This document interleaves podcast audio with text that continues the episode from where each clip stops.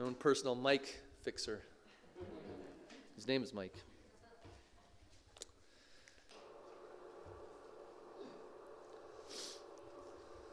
So when you're, uh, I want you to imagine yourself running a marathon. I know it's pretty hard for you to imagine, some of you. Do the best you can. And uh, you're on your eighth mile. You're running the Boston Marathon. You're on your eighth mile, okay? And there's 26.2 miles in a marathon, just so you know. Uh, so you have a little ways to go. And imagine if someone comes and you hear them say these words. They say, You're almost there, just around the corner. Would that be encouraging to you? No, it would probably discourage you. And it might be responsible for you stopping and saying, I am done with this. but when you're on the 26th mile, you have point two to go. And that point two is a long ways. Right? I know. and someone says, it's just around the corner. Right? What do you do? Your, your, your shoulders straighten up a little bit. You start lifting up your knees a little higher. That makes you go faster. and, and it's encouraging, right? There's, there's a real encouraging word that is necessary, isn't there, at a time like that? A real, legitimate, truthful encouragement is needed. Do you need encouragement today to continue to live by faith? Do you need encouragement or are you okay? Do you have it down pat?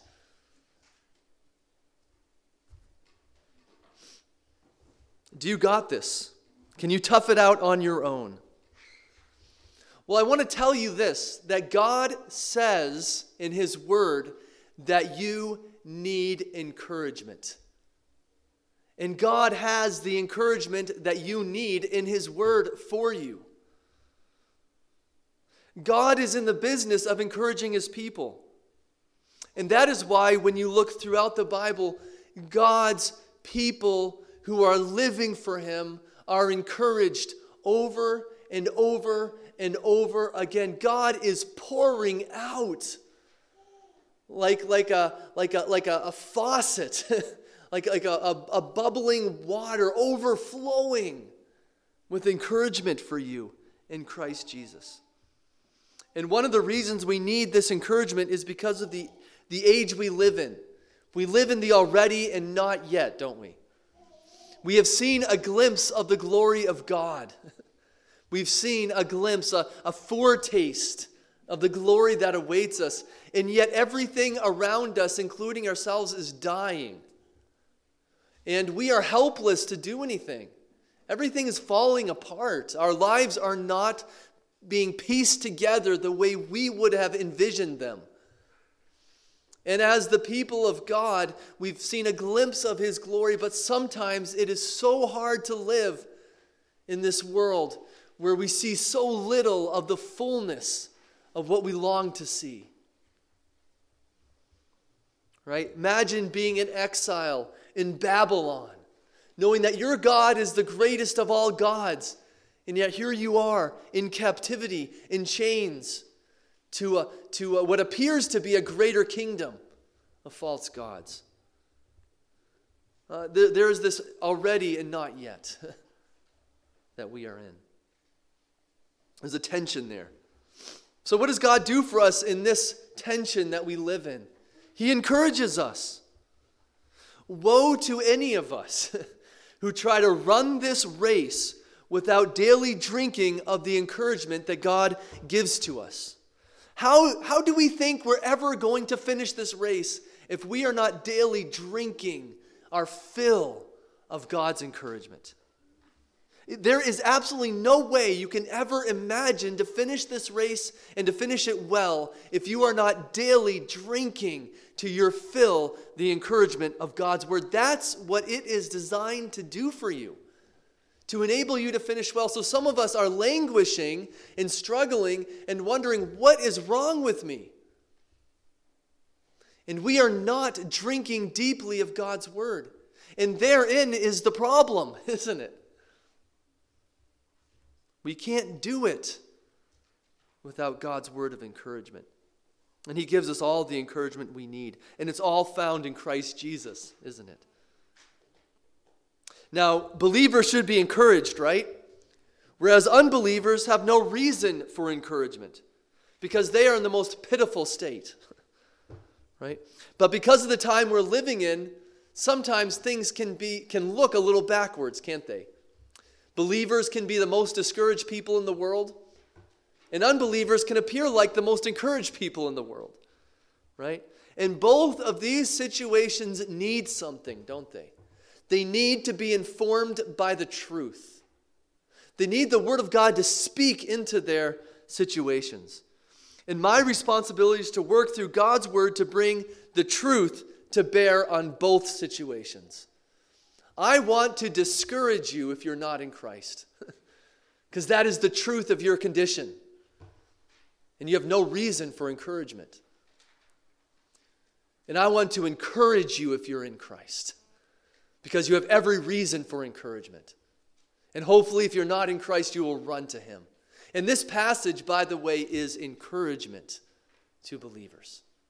This is filled with encouragement to believers. In verses 1 through 2, God gives all of his servants, meaning his people, those who are under his covenant, encouragement to continue to walk in faith. And God encourages those who are walking in justice and doing righteousness. That's a continual phrase there, the continually walking in justice, continually walking in faithfulness to continue to walk the path of service, to keep going.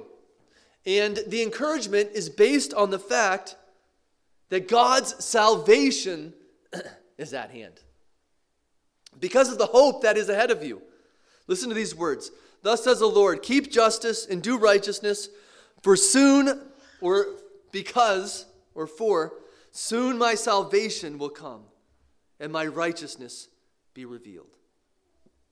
You know, salvation is referred to in a number of ways throughout scriptures, and sometimes it's good for us just to be reminded of that. Sometimes it's referred to something that has happened right now. I am saved.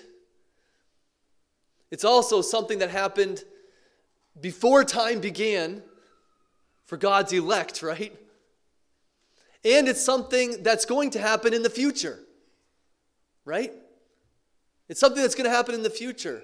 And sometimes the Bible says you will be saved, and he's speaking to believers, right? There's a sense of the fullness of our salvation that we will experience one day in the future. And this is what he's talking about here.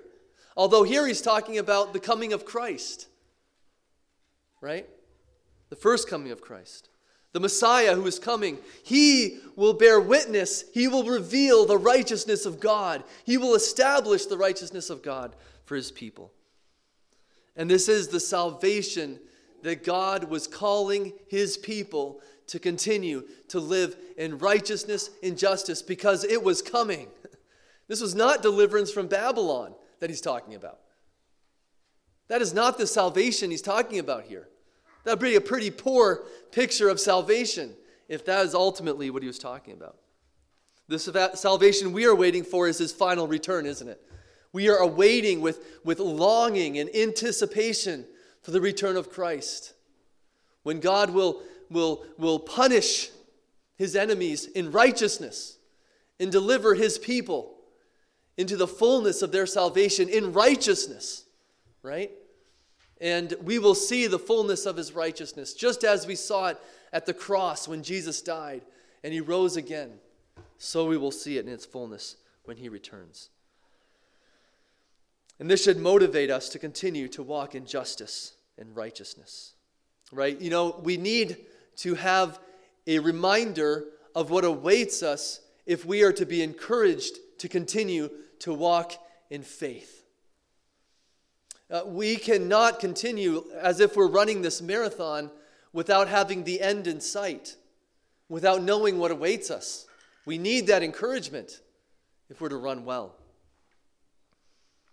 God also encourages his servants who are described as those who hold fast and keep the Sabbath, not profaning it, and who keep their hand from doing any evil, to continue to live that way because they are the blessed ones. Listen to verse 2 Blessed is the man who does this, and the Son of Man who holds it fast, who keeps the Sabbath, not profaning it, and keeps his hand from doing evil. These are the truly blessed ones, and they should be encouraged to continue to live this way because of the blessing that is on their lives. You know, this is very similar to Psalm 1, isn't it? We say, Blessed is the man. and he continues to talk about the blessed man who walks not in the counsel of the wicked or stands in the way of sinners, right? Or sits in the seat of, of mockers. He's talking about the blessed one. And I'll say one thing about this that I think is really important for us to understand as believers that what God is calling us to here is not a killjoy, is it? God is not trying to take away from us our joy. He is not trying to make us miserable by calling us to follow him. In fact, God is offering us every delight and every pleasure that is true and that is eternal. The world offers us a bunch of fake, empty promises that cannot deliver, and they only lead to destruction and death of ourselves and everyone else we love. But God is the one who brings us blessing, right? And God is the one who brings us salvation and is found in nowhere else. And so we need to understand that just as Adam and Eve in the garden, they were offered and they were told, God is withholding something good from you. And that is the very essence of sin, isn't it? Is saying God is withholding what is best from us. That God is trying to keep us from what is good. Right? And so we take our own path and our own way. And we trust in our own goodness and our own understanding. And all we bring is death and destruction on ourselves. But God is the cosmic joy giver. He has all the joy, He has all the delight, He has all the blessings, right? He has all salvation in Himself. All right. Well, that's all good, right? But the problem is there seems to be a barrier here for some of us is that this can fail to encourage us if we don't understand what it means to live this way if we don't understand what they are talking about here, right? These promises and these blessings, the promise of salvation and, and the present being in God's blessing, only belong to those who bear this character, right? That's what it's saying. So, what is it that characterizes them? So we can be encouraged by this. Well, they are those who keep justice and do righteousness. And, and what, what does that mean? I mean, most of us could give an answer for that. The problem is, the world's idea of justice and righteousness is not always God's idea of justice and righteousness. And who determines what is just and what is right? It is definitely not the world. God is the one who determines what is just and what is right. We have such a mixed up world around us.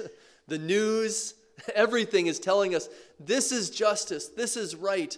We need to go back to God. And we need to let Him define what is right and what is wrong. He is the author of it, He is the one who defines it, right? Not us.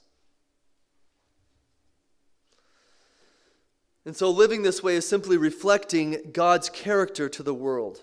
It's bearing witness to the kingdom of God with our lives. That's what it looks like to walk in justice and righteousness.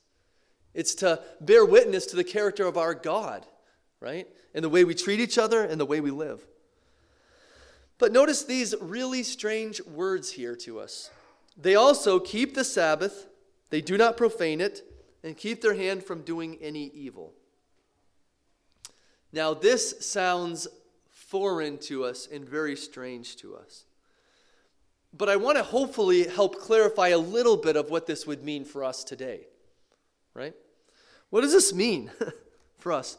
Well, you see, the Sabbath is not primarily about not working as we would imagine it. Uh, you could do no work and completely fail to keep the Sabbath. Right? You could work, on the other hand, doing good and keep the Sabbath. The Sabbath was rather for doing justice and righteousness and not evil. Notice that. The connection between the first part of the verse and the second part of the verse. Justice and righteousness is not to be separated from keeping the Sabbath. In, in a paradoxical way, one should be busy restoring justice and righteousness. And so, if you're not keeping the Sabbath, you are not living in a just and righteous way. And one way to describe the Sabbath is that it is a celebration of God's finished work of creation and recreation. It is celebrating entering into the finished work of God, His saving work, His creating work. We enter His rest by ceasing to do our work, ceasing to save ourselves, ceasing to do the work that only God can do in resting in his finished work that he has accomplished himself and can only accomplish himself. That is true and eternal rest. That is truly keeping the Sabbath. So, keeping the Sabbath would therefore require keeping God at his rightful place in the center of our very being. It's a lifestyle of resting in God and His work. He is to be at the center of our lives, and perhaps resting is the best way to explain what that means. It's reorder, reordering, reorganizing life around the central reality of God as we were created to be organized ordering our lives around the fact that God is creator, the redeemer, and he is the covenant keeper. That he is the one who keeps the promises. That he is the one who creates. That he is the one who saves. And we are the ones who are created. we are the ones who are saved. We are the ones who are who the promises of God are kept for. He is the one who does the works. And as one person said, it's kind of a dress rehearsal of the final rest all God's people will enter into in the new heaven and the new earth. And it's not just for Sundays, it's for every single day of our lives. Our whole lives are to be devoted to God, not just one day and not just a few hours, but our whole lives are to be resting in the finished work of God enjoying the Sabbath that Christ has brought us into. You can look at Hebrews 4, verse 10, which we don't have time to do to understand that better. Now, instead of encouraging you, this might make you feel crushed under the weight of what God is requiring for you to do. You might say, I cannot possibly reach the standard that God is calling me to reach. I cannot reach the, the hope the standard that gives me hope, the standard that makes me a blessed person that's being presented to me. This is too hard for me to do. And if this discourages you, it means you're looking at salvation in the wrong way. We often turn salvation on its head. You know, if someone says to you, when you ask them, Are you saved? and they say, I am trying to be saved, they are completely missing the point. They do not understand what it means to be saved. They have no idea what it means, or at least they can't express it. This is not saying you're trying to earn your salvation here, as if it was based on works. It is impossible to do that. Not one of us could ever live a life of justice and righteousness. Not any of us could ever enter into the Sabbath of God. Not any of us could ever live by faith, which is really what that's saying to do. Live by faith. None of us could do that. What this is talking about is rather a changed life that comes by the grace of God through faith in His finished work. This is the fruit of faith that comes through trusting in Christ Jesus and His work. God works through us to make us into people who are who are constantly throughout our lives growing into people who reflect the righteousness and justice of God, right? Who are being transformed into his image. God is the one who saves us himself. He does the work of justification completely on his own power and his own activity. And he works through us sanctification. He makes us into his image. And he is doing that for every single one of his children. He is making them into his image. And that should encourage us. It should encourage our faith and remind us and, and build our faith up that yes, there is a hope for us as we see God making us into his image. We should be encouraged by that as we start thinking the way God thinks and we start loving what God loves. That should encourage us. And we start living the way God lives, even though it's totally contrary to the way, way the world thinks. And so we shouldn't be discouraged when the world hates us and the world denies what we say. We should be encouraged when we're following God and we love Him. That's not because of our goodness, but because of God's transforming grace inside of us. So it's not a perfect love, it's not a perfect justice, it's not a perfect righteousness, but it's a becoming more and more like Him. And it's a life of repentance, right? You see, if Israel displayed for us anything, it displayed for us our inability to bear the fruits of righteousness and justice on our own. It was that very thing that was their failure and that led them into exile. If you remember, Isaiah 5, verse 7 speaks on that. It was their failure to reflect God to the world in His image. Chapters 1 through 39 were all about showing us how they failed to fulfill God's purpose for them. We are Israel. We are those people. They are a drama that's reflecting us and who we are.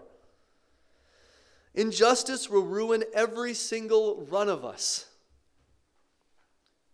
But neither can we produce the righteousness of God's character that's required of us. We could never become good enough to be saved. But the good news is that God has provided a Savior who saves us by His power through faith and transforms us into people who reflect His image. He saves us in a righteous way. He saves us in such a way that He that he does it in justice and righteousness and declares us righteous and just in his sight and is making us people who are just and righteous and will one day glorify us. An amazing salvation that God is working. God gives us a heart that desires to do His will. And we start reflecting Him and we live a life of repentance. That is the grace of God. And Isaiah chapter 6, I think, gives us this incredible pattern of how to become a servant of God, right? A, a person who reflects Sabbath keeping, you might say, a person who reflects justice and righteousness. Remember, Isaiah saw the glory of God. And he was crushed under the weight of his sin when he saw the glory of God. But God graciously provided what he needed.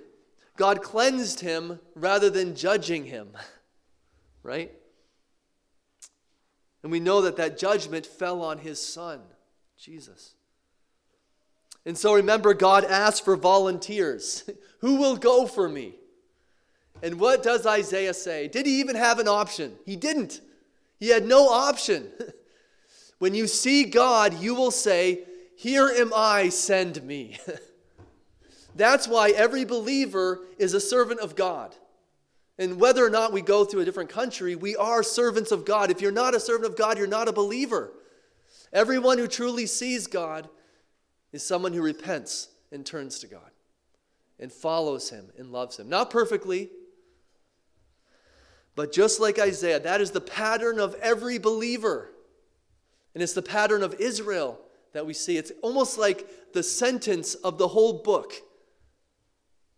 In one sentence, the theme of the whole book, the pattern of the whole book, in one sentence. There's an irresistible call to follow God. And so we say, Here am I, send me.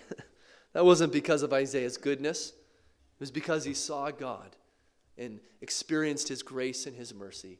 And there was no other option but God send me, even to do the most incredible task of preaching to a people who would not in his lifetime repent and turn to him. Is this encouraging to you? Does this salvation belong to you? Are you the blessed one? Are you awaiting for the righteous salvation of God because of what the servant has done? Well, I hope you are encouraged. And if you're not, look to Christ and be saved. Well, there's another barrier that might keep us from being encouraged. For some of us who should be encouraged by this, the words might not sound that encouraging at all. You might be characterized by these things. You might see the fruit of God in your life, but feel excluded from God's promises and blessings for other exterior reasons. You might not feel accepted by God because of other reasons. If this is you, then God wants to encourage you to remove the barrier to show you that you are not excluded at all. This passage should unleash the joy and encouragement like nothing else can for such people like you. The question we're asking is whether encouragement that we just looked at belongs to everyone without exception who are believers regardless of any other external factors. And what I mean by that is those who are under his covenant, those who are living by faith. Does this encouragement belong to you, even if other factors appear, external factors, to deny it? Well, verse 2 gives us two examples, kind of cases for believers who might otherwise think themselves excluded based on external factors, who God says you are included. to show that the blessings of God, the salvation of God, is for all who are living by faith. Both the foreigner and the eunuch. Listen to verse 3. Let not the foreigner who has joined himself to the Lord say, The Lord will surely separate me from his people. And let not the eunuch say, Behold, I am a dry tree. We might think of the foreigner as being an outcast from God's blessings, at least not fully incorporated into the blessings of God, right? They were not Jews. They were foreigners. They were outside of the people of God. And so his ancestry might make him feel separated from God's favor. In fact, Deuteronomy 23, verse 1 through 8, the Gentiles, specifically the Amorites and the Moabites, were not to have any place in the congregation of the worship of God's people in the temple. They were barred from worship in the assembly. Right? How about the eunuch? Well, the eunuch might feel himself cursed from the blessings of God. The eunuch might have felt himself a second class citizen who could not contribute to the society because he could not bear children. And to some, he would have been considered a curse, right? If you follow God's word through his people, it was through children that God blessed them, didn't he? Also in Deuteronomy 23, verse 3, they're prohibited in joining the worshiping assembly. So, how are we to understand what appears to be conflicting and contradictory words here? One place says they can't gather and worship, another place says they are accepted. Well, God's people were to be representatives of Him to the world, weren't they? And so there were these pagan influences all around them that could so easily infiltrate God's people and, and really destroy the picture that God was giving of who He was to the world through His people. And so certain barriers were brought up to keep the picture and to show the world who God's was, to preserve the holiness of God through his people. Pagan rites and thinking was not to be mixed with God's other holiness. And the restrictions were to preserve the truth his people were to represent. Otherwise, they would misrepresent God to the world. And although these laws controlled the worship, they were never meant to exclude genuine converts, converts from entering into his covenant people. Now, let me make that clear and we know that from Rahab, and we know that from Ruth. They were accepted into God's people. Now, there were restrictions, but they were not excluded from God's people. The point of the law was not to crush, but to save. Right? Although it was to crush, to show them we needed to be saved by Christ. And so, in that sense, yes. but another sense, it was to point us to the one who could save. And so, this is the point. I want us to think of it kind of as a picture. God is giving us a picture. So, it is not contradicting himself for God to say these things. Now that Christ has come, we now have the full picture. And what I, I, I, should say, even beyond a picture, we have the, the, the picture is fading away. We don't need the picture anymore, right? And so these restrictions are done away with. So this is not contradicting at all. this is saying these things are starting to fade away. And after the fourth servant song, we start to see the seeds of all these restrictions, these barriers are starting to fade away, aren't they? The servant is going to remove the barriers, they are no longer necessary. The picture is no longer essential. The picture is no longer needed. Now the reality has come. And that's what Paul meant when he said there's neither Jew nor Greek, slave nor free. All are one in Christ Jesus, Galatians 3, verse 28. The middle wall of partition was coming tumbling down, according to Ephesians 2, verse 14 through 15. And this means that the full blessings of the kingdom of God are upon all, without exception, who come to God his way through faith. And then in verse 4 through 7, God expounds verse 3, doesn't he? How the eunuch, the cripple, and the foreigner who is outsider are not excluded from the promises of God, but are included. Amazingly, God says that the eunuch has greater blessings who are without children than those who had children. they are not missing anything at all. Um, isn't that incredibly encouraging? The one who is withheld children, the one who is not able to have children, who might otherwise feel like an outsider among God's people, God says, You have greater blessings than were you to have children. Incredible because Christ is greater. Because Christ is greater. And your connection to Him is greater than having children. Yes, there are blessings to having children, but there's also a blessing to singleness and barrenness if you're in Christ.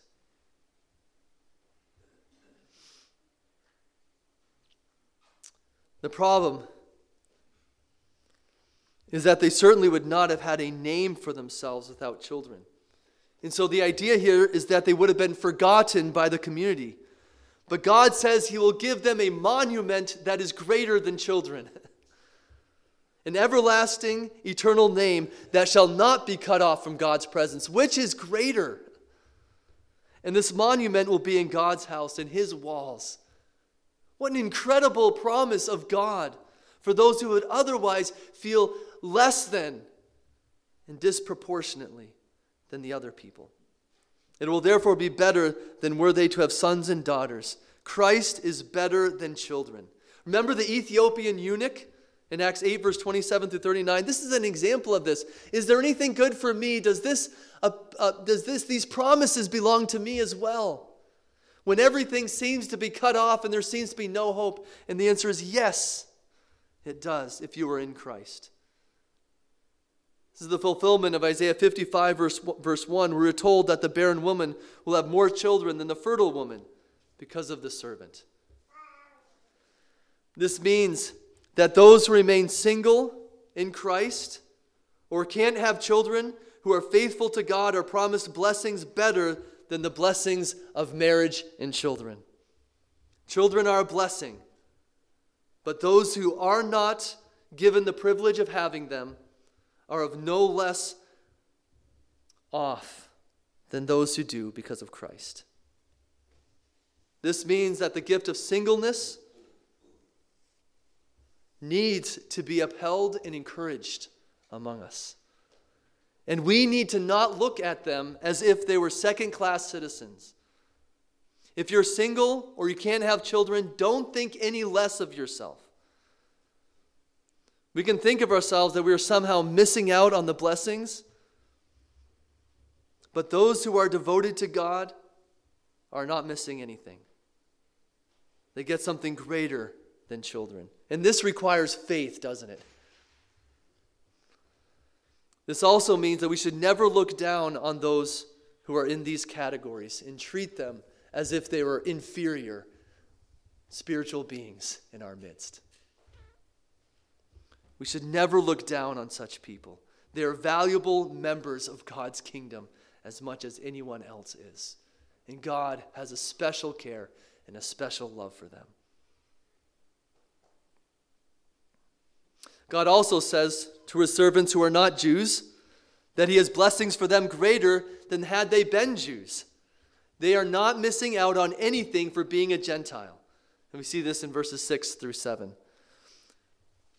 The foreigner here is described as someone united with God in faith. Notice the same words there that they love his name, they keep the Sabbath, they center their lives on God, they embrace his covenant, hold fast to it. This is a heart commitment to God, this is living by faith. They come to him by grace through faith in him. And God says that he has something for such a foreigner that is better than were they ethnic Jews. It is far better. Now, there is absolutely nothing wrong with being a Jew. What a great blessing there is in being a Jew. We read that in Romans 9, verse 1 through 2. But it's infinitely better to be united with God than to have the greatest nationality behind your name. What is better than being brought into God's presence, having full access to God Himself? Isn't that what it says here? Zion, the holy mountain, is not real estate, it's the presence of God. That's what it's talking about there. Such people are welcome into God's presence. What is better than being made joyful in His house of prayer? A vibrant, joyful member. By the way, it makes no sense to be a somber distraught worshiper of God. God is making us joyful worshipers. And that's what we are supposed to be. And that's what God is doing. The house of God is not a drudgery for believers, but a joy where we come together and worship with loud voices and praise in our hearts. What is better than being accepted? Your offerings and sacrifices accepted before God. This is not talking about the, the, the, the, animal sacrifices here. This is the way they would have understood being accepted by God. And we know that ultimately it's Christ who makes us accepted. But they would not have understood without this terminology of sacrificial system. And so, yes, they will be accepted. Their sins will be forgiven. They will be brought into the presence of God. We have access to God in prayer. We can talk to Him, relate to Him, fellowship with Him with joy. And this is the purpose of God, right? That His house shall be a house of prayer for all people. This is the true temple of God where He is worshiped by Jew and Gentile who bow to Him with joy. If this is how God views such people, then how should we receive each other?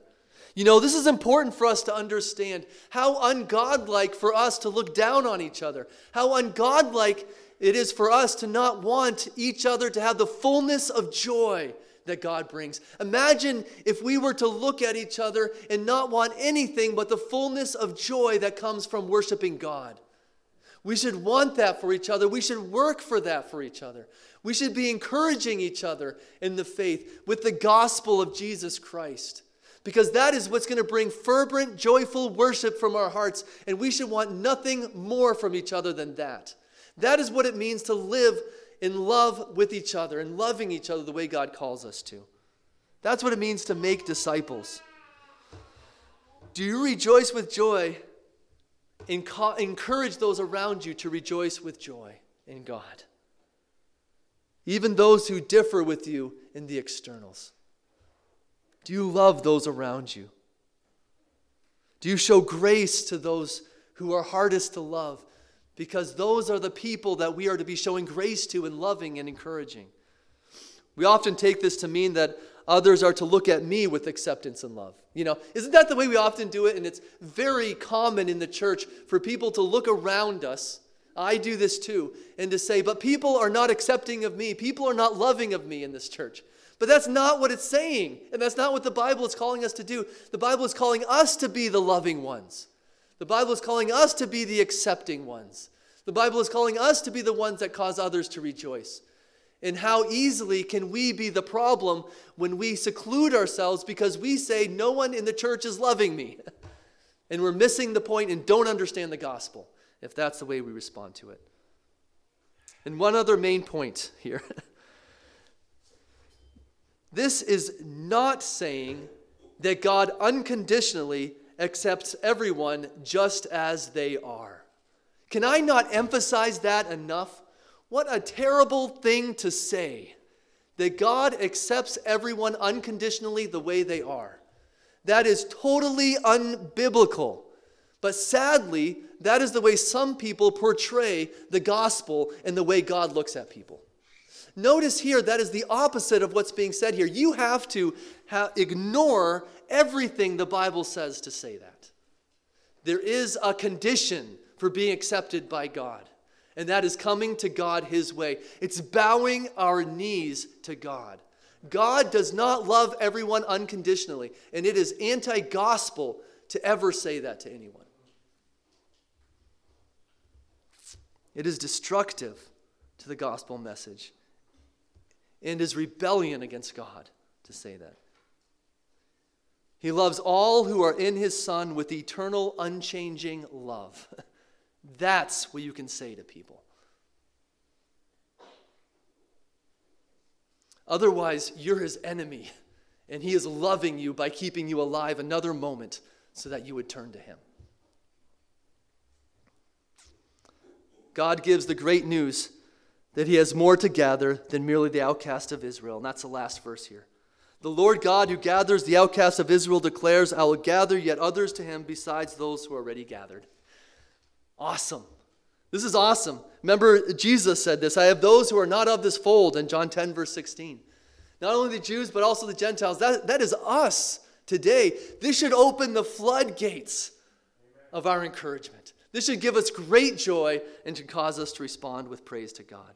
God breaks down the external barriers that might otherwise keep us from receiving encouragement from the gospel. We need to see each other as God does. We need to see ourselves as God does.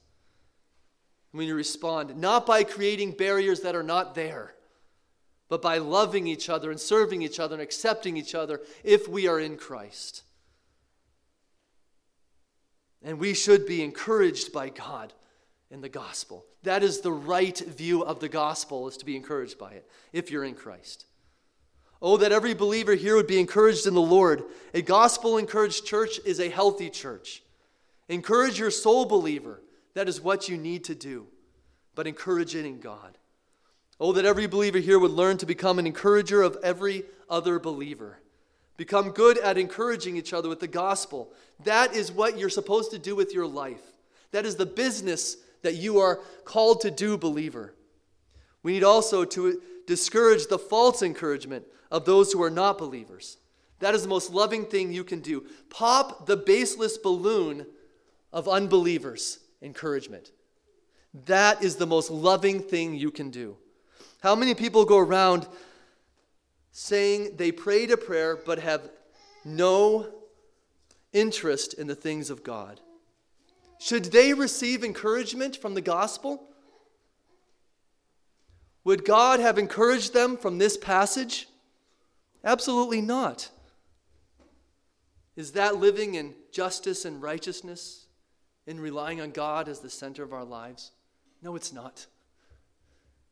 We need to help people see that they are living in falsehood, that their encouragement has no basis if it's not in Christ. And that is why the gospel begins with the bad news the bad news that we are outside of God's favor. And that is the only way to present the gospel accurately, is to say the bad news. That's the only way to love people and to bring them to the good news of God's grace and mercy. The only encouragement to be found is the encouragement that is in Christ. He is infinitely encouraging to those who are in Him. I'll, I'll leave you with this quote. So don't tell yourself God won't receive you, speaking to believers. You might not have a church background, you might feel awkward in church, you might have deeply personal reasons you'd rather not talk about, about for, hesit- for hesitating. But God wants you to tell yourself this the one thing that matters to Him is that you rest in Christ and choose what pleases Him and hold fast to Him. If Christ has your heart, God says He will give you a place in His home better than sons and daughters born there who don't treat Christ as their everything. So come on in. To God, insiderness is no guarantee, and outsiderness is no obstacle. Let's pray. Dear Father, Lord, we thank you, God, for your amazing grace.